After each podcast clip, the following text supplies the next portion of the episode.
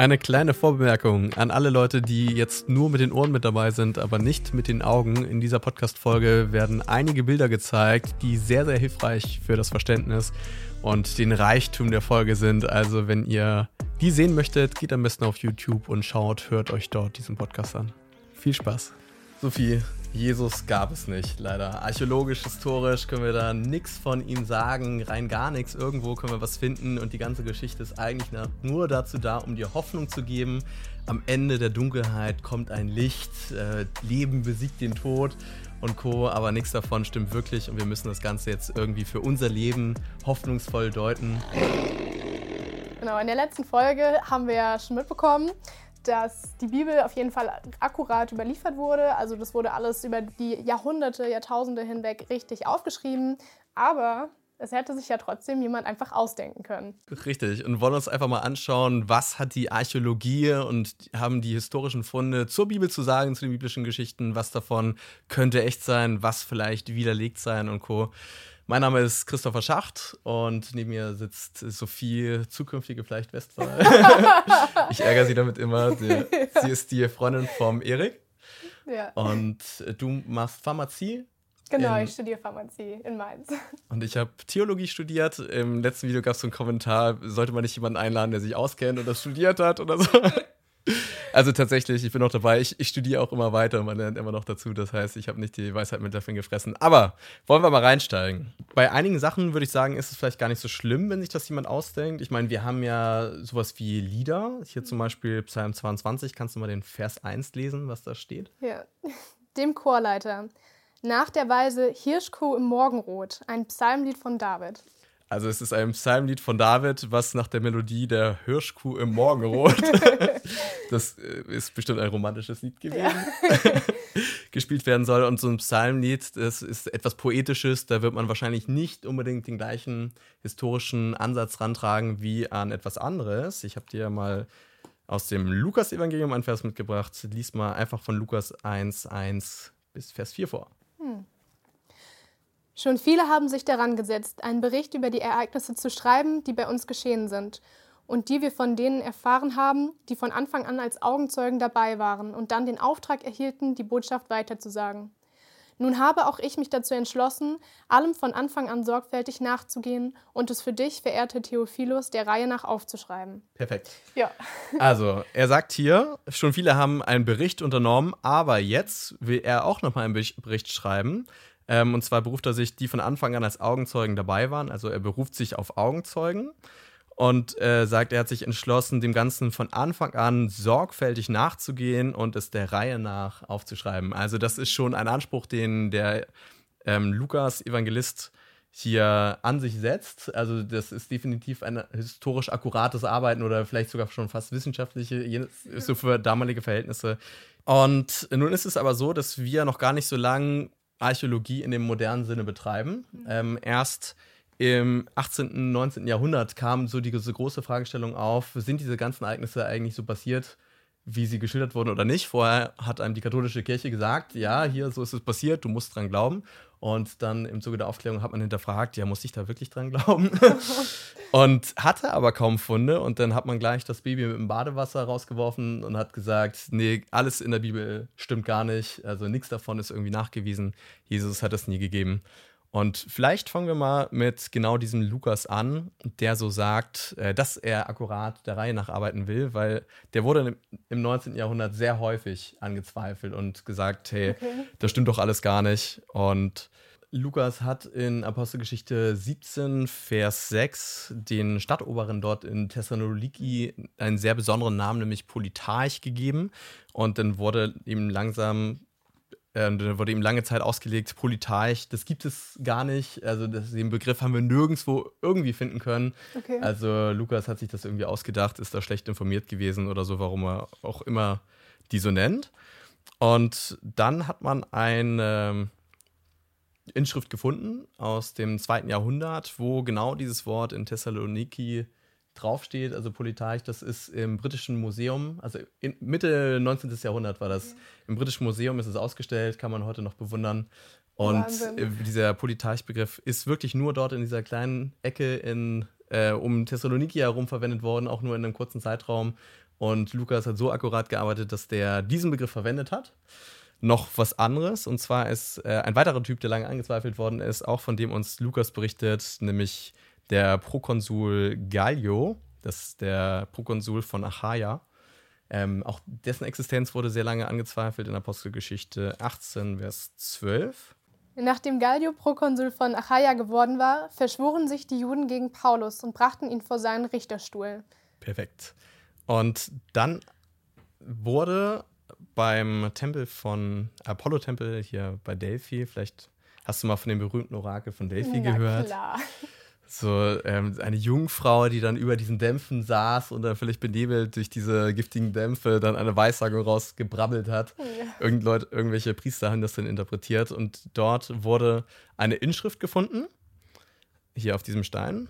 Und die lautet, ist eine, ein Edikt so von Tiberius Claudius oder eine Inschrift von Tiberius Claudius Caesar, dem damaligen Kaiser, dem Caesar.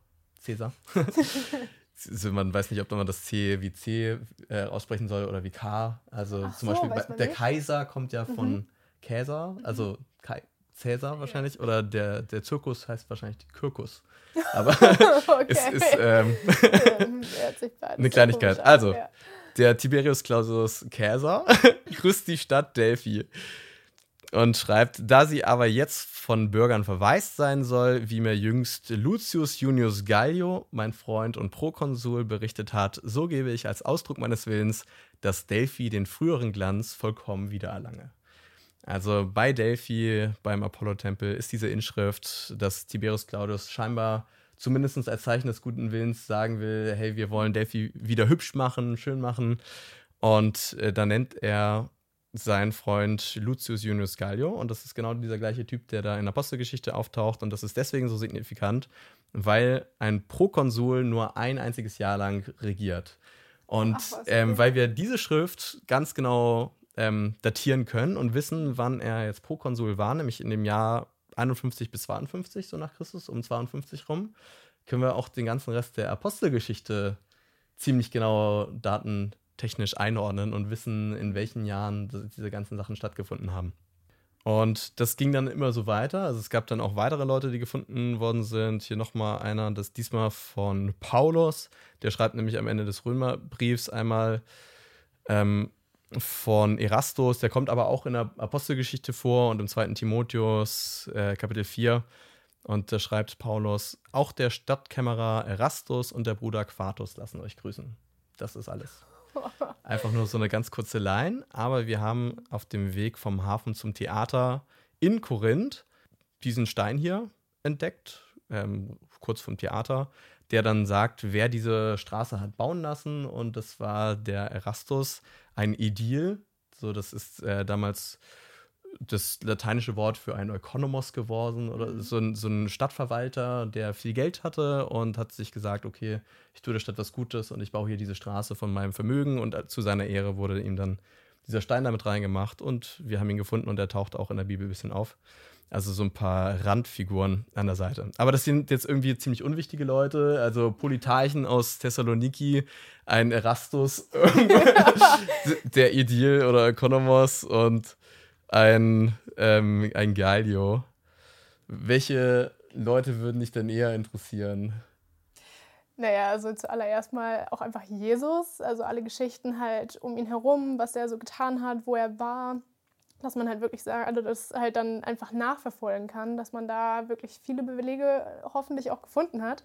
Hoffentlich auch gefunden. Kennst du irgendeinen Beleg von Jesus oder sowas? Äh, so konkret fällt mir jetzt gerade keiner ein, nee. Ja, meinst du, es gab ihn? ähm, auf jeden Fall. Also im schlimmsten Fall bin ich ja jetzt hier, damit ich das auf jeden Fall mitkriegen kann. Ich habe mal so einen Spruch gehört, wenn so viele Leute meinen Geburtstag feiern würden, natürlich, natürlich hätte es mich geben müssen. Aber es gibt tatsächlich auch außerbiblisch ähm, viele Berichte über Jesus. Einfach nur um ein paar zu nennen. Der jüdische Geschichtsschreiber Flavius Josephus hat in seinem Buch Jüdische Altertümer geschrieben, im Buch 20, also das ist so in mehrere Bücher mit aufgeteilt, Vers 200. Äh, und da heißt es, Zitat, und so berief er, also der Hohepriester Ananos, Sohn des Hannas, der auch in Lukas äh, mit auftaucht im Lukas-Evangelium, die Richter des Sanhedrins ein und führte einen Mann namens Jakobus, dem Bruder Jesu, der Christus genannt wird, und einige andere vor sie. Er beschuldigte sie, gegen das Gesetz verstoßen zu haben und verurteilte sie zur Steinigung. Also Flavius Josephus äh, erzählt hier in einem Abschnitt einmal ganz kurz von der Steinigung äh, von Jakobus, der Bruder von Jesus. Und dieser Jakobus aber, der wurde dann, von dem wir auch den Jakobusbrief haben im Neuen Testament, der wurde dann der Leiter der Jerusalemer Urgemeinde, so dieser ersten Kirche, die es da gab, und ähm, gesteinigt. Und dieser jüdische Geschichtsschreiber Flavius Josephus berichtet uns von ihm. Dann haben wir noch andere Leute, wie zum Beispiel der Sueton, der eine Kaiserbiografie geschrieben hat, De Vita Caesarum okay. vom Cäsar. So. Es gab so ein Claudius-Edikt im Jahr 49, dass alle Juden Rom verlassen mussten. Und er schreibt, wieso das war.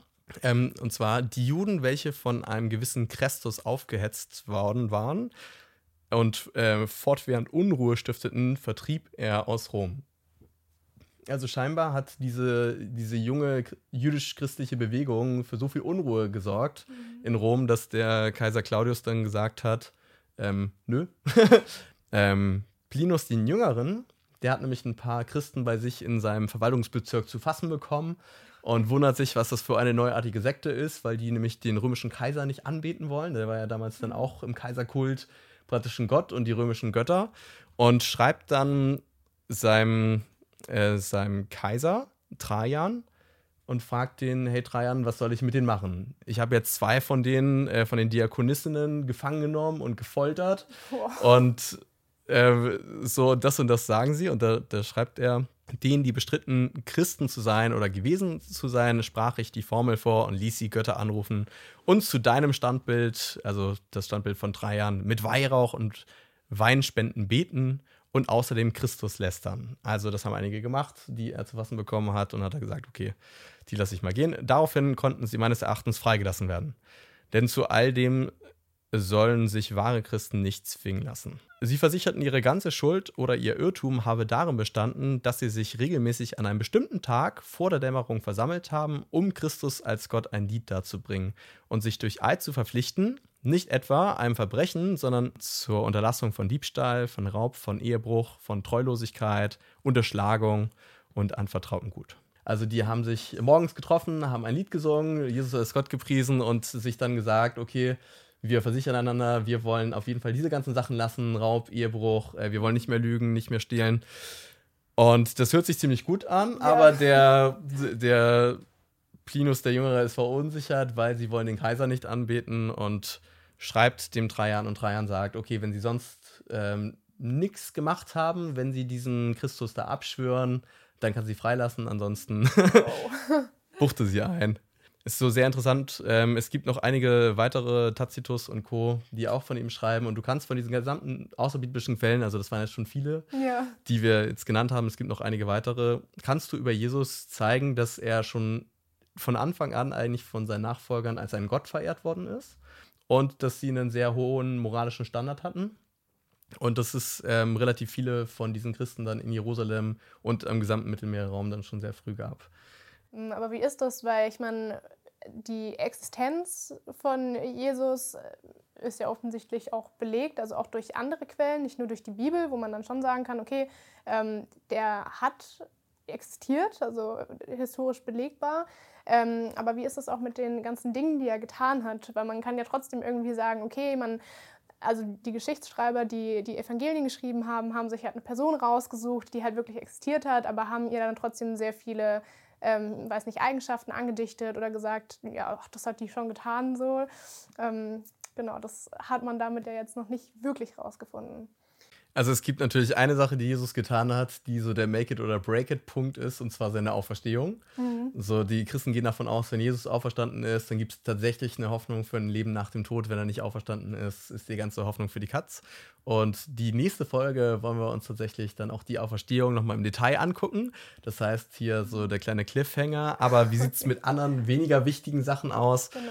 Ähm, zum Beispiel in Johannes 5 heißt es, ähm, Vers 2 bis 3, es ist aber in Jerusalem beim Schaftor ein Teich, der heißt auf Hebräisch Bethesda. Dort sind fünf Hallen. in denen lagen viele Kranke, Blinde, Lahme und Ausgezehrte. Und wer dann die Story liest, äh, weiß, dass Jesus da hinkommt und einen Lahmen, der schon seit über 30 Jahren dort liegt, wieder zum Laufen bringt und, mhm. ihn, und ihn gesund macht. Und lange wurde auch dann dieser Teich eben beim Schaftor Bethesda angezweifelt, dass es den geben würde. Und das ist ja hier sehr spezifisch beschrieben, sogar mit fünf ja. Hallen. Also was da im Griechischen steht, ist eigentlich Stoa. Also das heißt so, ein, so eine Art Säulengang. Okay. Die Stoiker, vielleicht hast du mal von ja, diesen Philosophen ja, genau. gehört, die wurden deswegen so genannt, weil sie durch diese Säulenhallen so gewandelt sind oder diese, diese Galerien, wenn man so möchte. Heute, in, ich komme ja aus Hamburg, da gibt es die Alster-Arkaden. Ist auch eine schöne eine schöne Ecke, kann man mal lang spazieren. Und das wurde bis ins 19. Jahrhundert angezweifelt, weil es eben keinen einzigen archäologischen Nachweis gab. Und dann wurde in der Nähe von so einer Kirche dann diese Ruine hier entdeckt. Ui, und okay. dann das Ganze rekonstruiert und rekonstruiert sieht es dann so aus. Wahnsinn. Und da hast du einen Nord- und einen Süd- Teich, also so praktisch zwei verschiedene Teiche. Und jetzt sehen wir mal nach, wie viele Säulen Galerien es gibt. So, wir haben hier eins, ja. zwei, drei, vier. Ja. Das natürlich, wie es bei einem normalen Viereck der Fall ist. Und dann in der Mitte die fünfte. Die fünfte. Und das belegt natürlich nicht, dass Jesus den Typen geheilt hat, aber es belegt zumindest, dass diese Story akkurat aufgeschrieben worden ist. Also, dass die Leute bis in die Details hinein mit, den, mit den fünf Fallen richtig lagen. Es gibt auch noch eine weitere Stelle, um einen weiteren Pool zu nennen, Schwimmbad. ähm, und zwar den Siloer Pool, der ist aus Johannes 9. Und da schickt Jesus nämlich einen Blinden hin und sagt, geh zum Teich Shiloah oder Siloah. Das heißt übersetzt gesandt und wasche dich. Da ging er hin und wusch sich und kam sehend wieder. Und auch den Pool, nach der, der lange angezweifelt worden ist, haben wir gefunden. So sieht er aus. Richtig, richtig cool. schön, oder? Ja, Wenn du, stell dir vor, Fall. du bist da nach einer langen Reise hingekommen. Also, wir haben viele solche Funde. Ähm, einfach zu den lokalen Gegebenheiten, aber dann natürlich auch zu sowas wie Pontius Pilatus. Ich fange erstmal mit dem kleinen Detail an. Mhm. Ähm, 1961 im Amphitheater von Caesarea äh, eine Inschrift gefunden, auch so ein Stein, die Pilatus-Inschrift. So sieht das etwa aus. Und da steht dann drauf, dass das der Präfekt Pontius Pilatus ist, Präfekt von Judäa. Und ähm, auch sehr interessant ist, dass Tacitus, den wir vorhin nicht genannt haben, aber der auch Jesus mit erwähnt, auch über Pontius Pilatus geschrieben hat. So Tacitus hat den als Prokurator beschrieben, das auch ein römischer Titel ist, aber eben was anderes. Und dann wurde erstmal gesagt eine Weile lang, wir glauben dem römischen Geschichtsschreiber Tacitus und Matthäus, der siebenmal den Pilatus Präfekt genannt hat, der irrt und, oh, okay. äh, und liegt falsch. Das ist halt, Matthäus wusste nicht, was er da geschrieben hat. Und dann wurde eben dieser Stein gefunden und da steht Präfekt auf diesem Stein und nicht Prokurator. Und dann wurde eben gezeigt, Ach, okay, was? Matthäus war, ja. lag richtig mit seinem Präfekt Pontius Pilatus und, die, und Pontius Pilatus gab es wirklich, ansonsten hätte es den Stein nicht gegeben. Und der ähm, Prokurator bei Tacitus, obwohl das ein Geschichtsschreiber war, der lag leider falsch. Also diese Überlieferungen können jetzt nicht direkt das Gespräch mit Jesus oder so zeigen. Den Anspruch gibt es nicht, aber sie können zumindest Licht einfach in diesen gesamten historischen Background bringen und dass es die Leute wirklich gab. Auf jeden Fall. Vor allem wird es dadurch auch viel wahrscheinlicher, wenn so viele unterschiedliche Quellen, sag ich mal, ein und dieselbe Sache belegen, dann spricht schon sehr viel dafür. Was auch cool ist, ist, wir haben nicht nur Pilatus jetzt mal so von diesem Kreuzigungstrial, sondern es gab auch im äh, Juni 2011 einen Fund von einer Privatsammlung, die so, also es gab ja immer wieder Grabräuber. Leider ist das der Normalfall, dass irgendwelche Leute, die was Tolles entdecken, sich erstmal denken, damit kann man so viel Geld machen, ich werde das auf keinen Fall irgendeinem Museum erzählen. Ist ja in Deutschland auch so, wenn du einen Schatz findest in Deutschland, dann gehört er offiziell nicht dir, sondern du musst den Aber abgeben. Und wenn du jetzt hier im Wald unterwegs bist, äh, findest irgendeinen alten Germanenschatz, dann bist du verpflichtet, den abzugeben. Ansonsten ist es eine Straftat und du kriegst nicht einen Pfennig dafür. Okay, das also gar nichts. Gar und wenn dann irgendwelche Gold- und Silberkelche gefunden werden, mhm. werden die teilweise dann natürlich trotzdem von den Findern eingehalten und die denken, ja, ich bin doch nicht blöd. Ja. da kriege ich nichts dafür und niemand weiß, dass ich das Ding hier gefunden habe. Und so verschwinden immer mal wieder ein paar Sachen dann äh, auf dem Schwarzmarkt dann in Privatsammlungen. Und da kam dann eben dieser Grabkasten raus von einer Miriam. Und Miriam hat einen Opa, der sehr bekannt ist, und zwar heißt der Kaiphas, ist ein Hohepriester. Stand dann mit drauf. Miriam, Tochter des Jeschua, Sohn des Kaiphas, Priester von Maazia aus Bet Imri. Also dieser, dieser Kaiphas, der Hohepriester, der Jesus mit angeklagt hat mhm. und äh, vor Pilatus geschleppt. Also auch von dem wissen wir von archäologischen Funden. Das ist, äh, eventuell haben wir sogar seine Gebeine von Kaiphas. Es gibt nämlich so, einen zweiten, so eine zweite Grabkiste, die auch gefunden worden ist. Die ist im Israel-Museum. Ähm, kleine Werbung, es gibt drei Museen, die sollte man sich unbedingt mal anschauen. Einmal das britische Museum, den Louvre und das Israel-Museum in Jerusalem. Da sind so fast alle interessanten Sachen, die es irgendwie zur Bibel gibt, sind in einem von diesen drei Museen. Ach cool. Und eine ganze Menge. Und das Teil steht in Jerusalem. Wunderschön verziert. Also irgendjemand richtig Reiches musste sich das leisten. Und auf der Seite steht Josef, Sohn des Kaiphas. Also noch nicht mal weiter beschrieben, was für ein Kaiphas oder so, aber irgendeine richtig reife, reiche Persönlichkeit. Und in diesem Kasten ist auch ein 60-jähriger alter Mann etwa. Also die Knochen eines 60-jährigen okay. Mannes. Und das könnte eventuell Kaiphas gewesen sein. Also da sind gleich mehrere Leute in diesen Grabkasten mit reingelegt worden und eben auch dieser 60-Jährige und mit dem Alter könnte es ungefähr gepasst haben. Also eventuell haben wir sogar seine Knochen.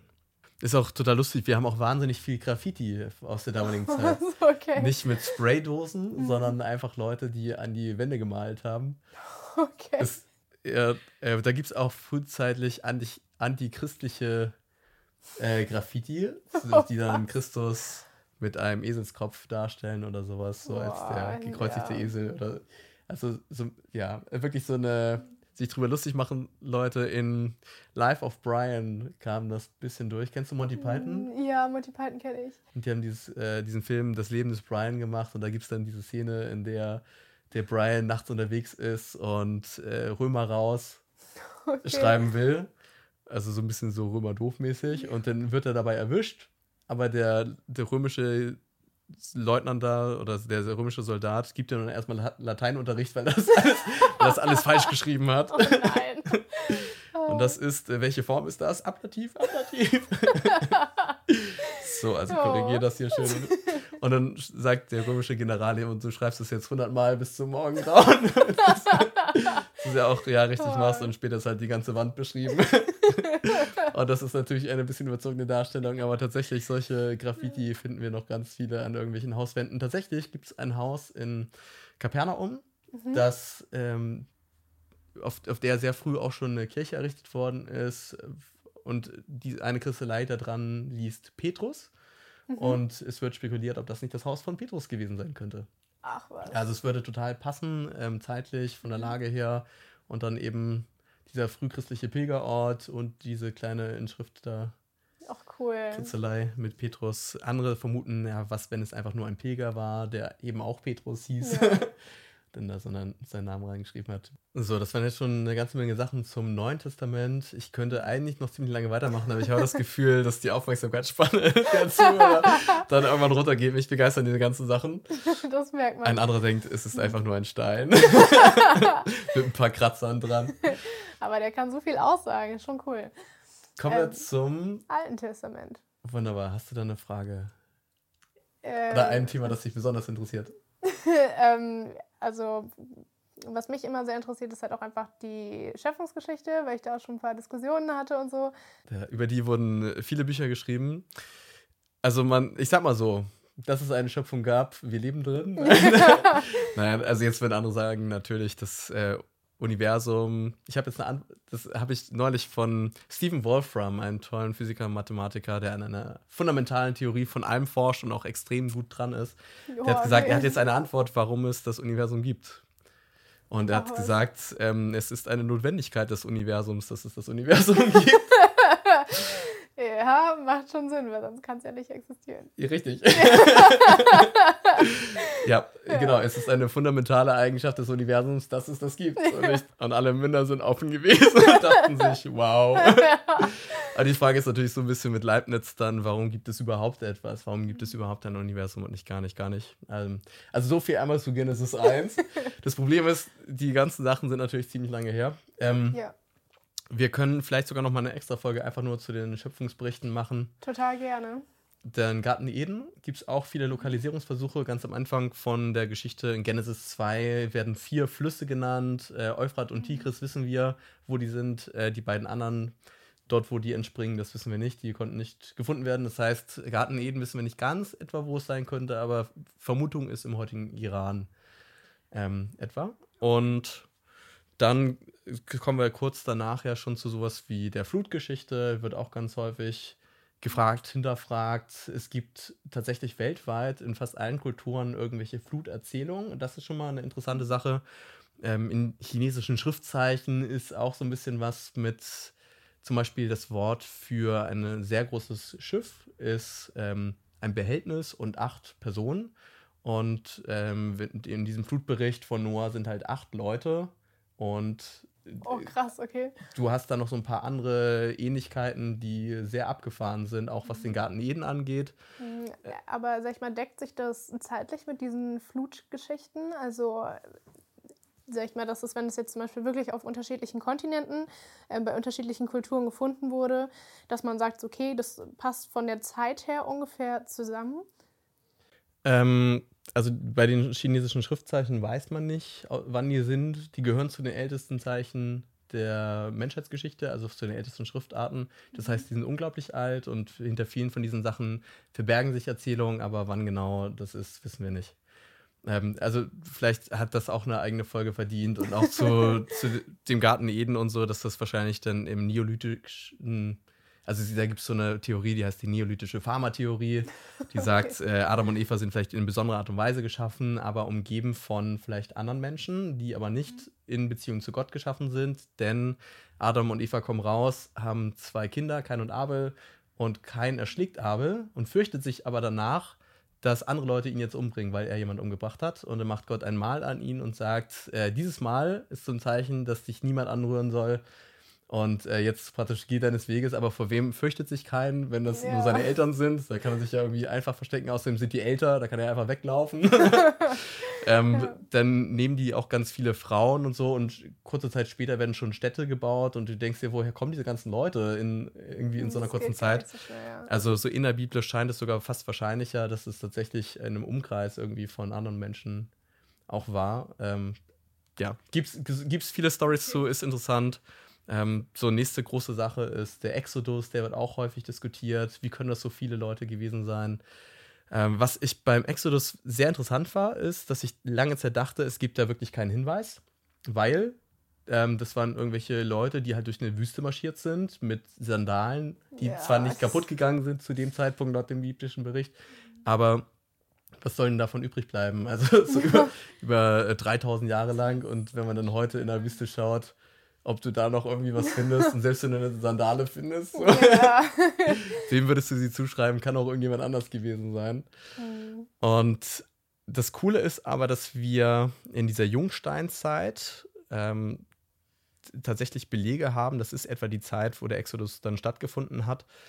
Ähm, also dieser Auszug aus der Sklaverei aus Ägypten vom Volk Israel dass dort überall in, ähm, in Palästina, diesem Landstrich, plötzlich Orte, die vorher nicht besiedelt waren, besiedelt worden sind. Also es gab so eine richtige Bevölkerungsexplosion. Auch ganz viele ähm, Städte wurden plötzlich ausgebaut und so, obwohl gleichzeitig die Technologie einen Rückschritt gemacht hat. Also Keramikfunde so aus der Zeit sehen plötzlich schlechter aus. Okay. Und ähm, du denkst ja, woher kommt das? Plus dann semitischer Ursprung. Ich habe dir auch einmal hier so ein äh, kleines Gebäude mitgebracht. Das ist auch sehr interessant. Das ist einfach ein früheisenzeitliches Hofhaus aus Herbert Elmsass, wie auch immer man das ausspricht. Und du siehst hier diese kleinen Säulen, also ja. hier unten in der Mitte sechs Stück. Und das sind Stützen für so eine Art Baldachin. Also du hast dann da so eine Art äh, Zeltdach oder sowas rüber okay. gemacht. Das heißt, das hat Ähnlichkeiten zu, hier nochmal in einem Bild, vielleicht zum Beduinenzelt. Also du hast mehrere Stützen gehabt mhm. und dann was rübergespannt. Und das findest du auf einmal so in dieser Zeit, also so fast irgendwie wie sesshaft gewordene Nomaden und ähm, die Semiten, also oder Juden damals, waren Kleinviehnomaden, die hatten viele scharfe Tiere, sind dann in der Wüste umhergewandert, auch mit Zelten und Co die, der erste Tempel ist kein Gebäude aus Stein, sondern ist ein Zelt, die Stiftshütte. Ah, okay. Und so, also ja. es spricht schon viel dafür. Ja, du hast diese ganzen, diese ganzen Sachen. Dann sagen Kritiker wieder, aber in dem biblischen Bericht stehen, es sind mehrere Millionen Menschen gewesen, irgendwie über zwei Millionen Leute, nur die Männer gezählt, also insgesamt oh, okay. irgendwie total viele Leute. Und das hängt damit zusammen, ähm, dass in der hebräischen Sprache ja nur Konsonanten sind. Mhm. Und also das heißt, äh, Sophie wäre dann einfach nur also ja. mit SF. Man weiß es nicht, ob es wirklich Sophie heißen sollte oder Saufi oder. ähm, ja. Das gleiche hast du auch damals dann ähm, mit Elef und Aluf. Dieses Elef, also so mit zwei R, mhm. äh, heißt nämlich 1000. Und Aluf ist sowas wie ein Trupp äh, oder ein Fürst oder eine Sippe. Also es kann mehrere Sachen sein. Äh, vermutlich sowas wie ein Fürst oder ein Vorstehender, eine Art General. Mhm. Und wenn du auf diese Art und Weise das liest, dann würde es zahlenmäßig plötzlich Sinn machen. Und man weiß es nicht. Mhm. Ähm, die Masoreten, die paar hundert Jahre nach Jesus erst gelebt haben und dann die Vokale hingemacht haben, die haben da Elef dran gemacht von ihrer mündlichen Überlieferung, aber sie können sich irren, also sie sind nicht unfehlbar. Mhm. Und ähm, plötzlich kriegen diese ganzen Sachen eine große Glaubwürdigkeit. Es gibt auch viele Vermutungen zu einem Volk, auch ein semitisches Volk, was eine Weile lang sogar ein Herrschersgeschlecht in Ägypten war, äh, die Hyksos. Und die dann aber später gewaltsam vertrieben worden sind. Und irgendwie gibt es so ein paar Parallelen. Das, und das passt auch genau in den Zeitraum der Sklaverei. Und wenn man die Bibel liest, dann fängt es ja damit an, dass Josef, dieser Semit, eigentlich der Zweite unter dem Pharao ist. Also praktisch ein Herrscher in dem Land. Und dann später die Sklaverei und die Leute werden vertrieben, wenn man so möchte, beziehungsweise ein Heer rennt halt hinterher. Ja. Ähm, also es gibt schon einiges, was wirklich dafür spricht. Ähm, was man dann später relativ viel findet, ist gerade um diese Städte rum sogenannte Siedlungshügel. Vielleicht hast du mal von Tel Aviv gehört. Ja. Und da steckt dieser Name Tell drin. Und Tell ist einfach nichts anderes als halt so ein Hügel, okay. der sich gebildet hat, weil Leute da immer wieder gebaut haben auf die gleichen Fundamente und dann mhm. ist es langsam immer höher geworden, weil man oh, immer wieder auf die alten Sachen gebaut hat. Und dann hast du mehrere Strata, nennt man die so mehrere Schichten, mhm. die dann eben auseinandergenommen werden. Und da findest du dann allerlei richtig tolle Sachen, die bei den meisten Tales, die man ausbuddeln könnte, wo noch so unglaublich viel verborgen herrscht, äh, hat man entweder keine Genehmigung, die mhm. auszugraben leider, oder es fehlt an finanziellen Mitteln. Das heißt, man könnte noch sehr viel mehr wissen, aber ja, so, so vergeht die Zeit und trotzdem kommen immer mal wieder spektakuläre Entdeckungen, gerade um Jerusalem. Ich habe dir hier nochmal zwei Sachen gezeigt. Das hier sind, äh, diese beiden Dinger da, mhm. sind zwei Siegelabdrücke. Aus Wachs oder? Die waren äh, aus Lehm, aber dann kam wohl ein okay. Feuer oder sowas und durch Hitze wird ja Lehm zu ja. Ton, also wird es gehärtet. Mhm. Und dann hält es sich sehr gut und man hat Wahnsinn, diese, ja. diese Tonsiegel dann gefunden und da stehen die Namen drauf von den Leuten, die das unterzeichnet haben. Nur wichtige Persönlichkeiten, also jetzt Leute, die nicht wichtig waren, hatten sowas nicht. Und der eine ist Gedalia ben Pashur und der andere ist Yuchal ben Shelemia. Und die wurden in einem sehr kurzen zeitlichen Abstand in den letzten zehn Jahren tatsächlich erst gefunden. Äh, gut, na, das, das eine 2005 und das andere dann etwa zehn Jahre später. Ach nee, 2008. Sorry. Tut mir leid, Korrektur. Ja, äh, 2005 wurde der eine gefunden und dann 2008 der nächste nur ein paar Meter voneinander entfernt. Und äh, diese Leute, Gedaya Ben Pashur oder Yuchal Ben Shelemia, sagen die dir irgendwas? Mm ehrlich gesagt nicht. Nein. In Jeremia 38, Vers 1 tauchen die auf beim Propheten. Mhm. Und da heißt es nämlich, einige der Oberen des Königs, nämlich äh, Shephatja ben Matan, Gedalia ben Pashur, Juchal ben Shelemia und Pashur ben Malkia, hörten, wie Jeremia im Wachhof öffentlich sagte, äh, so und so. Und dann sagt er halt, dass sich Jerusalem ergeben soll und denen gefällt das überhaupt nicht. Und diese beiden Leute, unter anderem mit den anderen, werfen Jeremia in eine schlammige Zisterne, oh, okay. um ihn zu töten. Und ausgerechnet diese beiden Leute haben wir die Siegelabdrücke gefunden. Was noch viel cooler ist, ist eine andere Person aus dem Jeremia-Buch, nämlich Baruch. Hast du mal im Jeremia-Buch gelesen? Äh, bis jetzt bin ich noch nicht dazu gekommen. Baruch ist ein Sidekick von Jeremia Und es gibt da so eine Stelle in hier zum Beispiel 36, Vers 4 bis 10. Da rief Jeremia Baruch ben Neria herbei und diktierte ihm alles, was Jahwe ihm gesagt hatte. Also irgendwann hat Jeremia Hausverbot bekommen und hat dann gesagt, hey Baruch, ich habe hier ein paar Sachen, kannst du die nicht an meiner Stadt weitergeben, weil ich habe da Hausverbot, aber du darfst da ja noch rein. Und er gibt ihm dann, hier, Baruch schrieb alles, was Jeremia ihm dann gesagt hatte, in eine Schriftrolle. Und dann in Vers 8 heißt es, Baruch ben Neria tat alles, was der Prophet Jeremia ihm befohlen hatte und las die Worte Jahwes im Tempel vor. Kurz danach kommen sogar noch genaue Angaben, wo das dann war. Das war nämlich im Dezember des fünften Regierungsjahres von König Joachim und im Aufenthaltsraum des Staatsschreibers Gemaja oder so, der sich im oberen Vorhof des Tempels am Eingang des neuen Tores befand. Also der hat wirklich wer auch immer das Jeremia-Buch aufgeschrieben hat, äh, vermutlich so eine Mischung aus Jeremia und Baruch. Also Baruch scheint auch mhm. wirklich einen Großteil des Jeremia-Buches dann am Ende aufgeschrieben und veröffentlicht zu haben. Okay. Und von dem Typ haben wir auch so eine Tonbulle, also so einen Siegelabdruck gefunden. Hier 1996. Hier steht drauf, gehört Baruch, Sohn von Neria, dem Schreiber.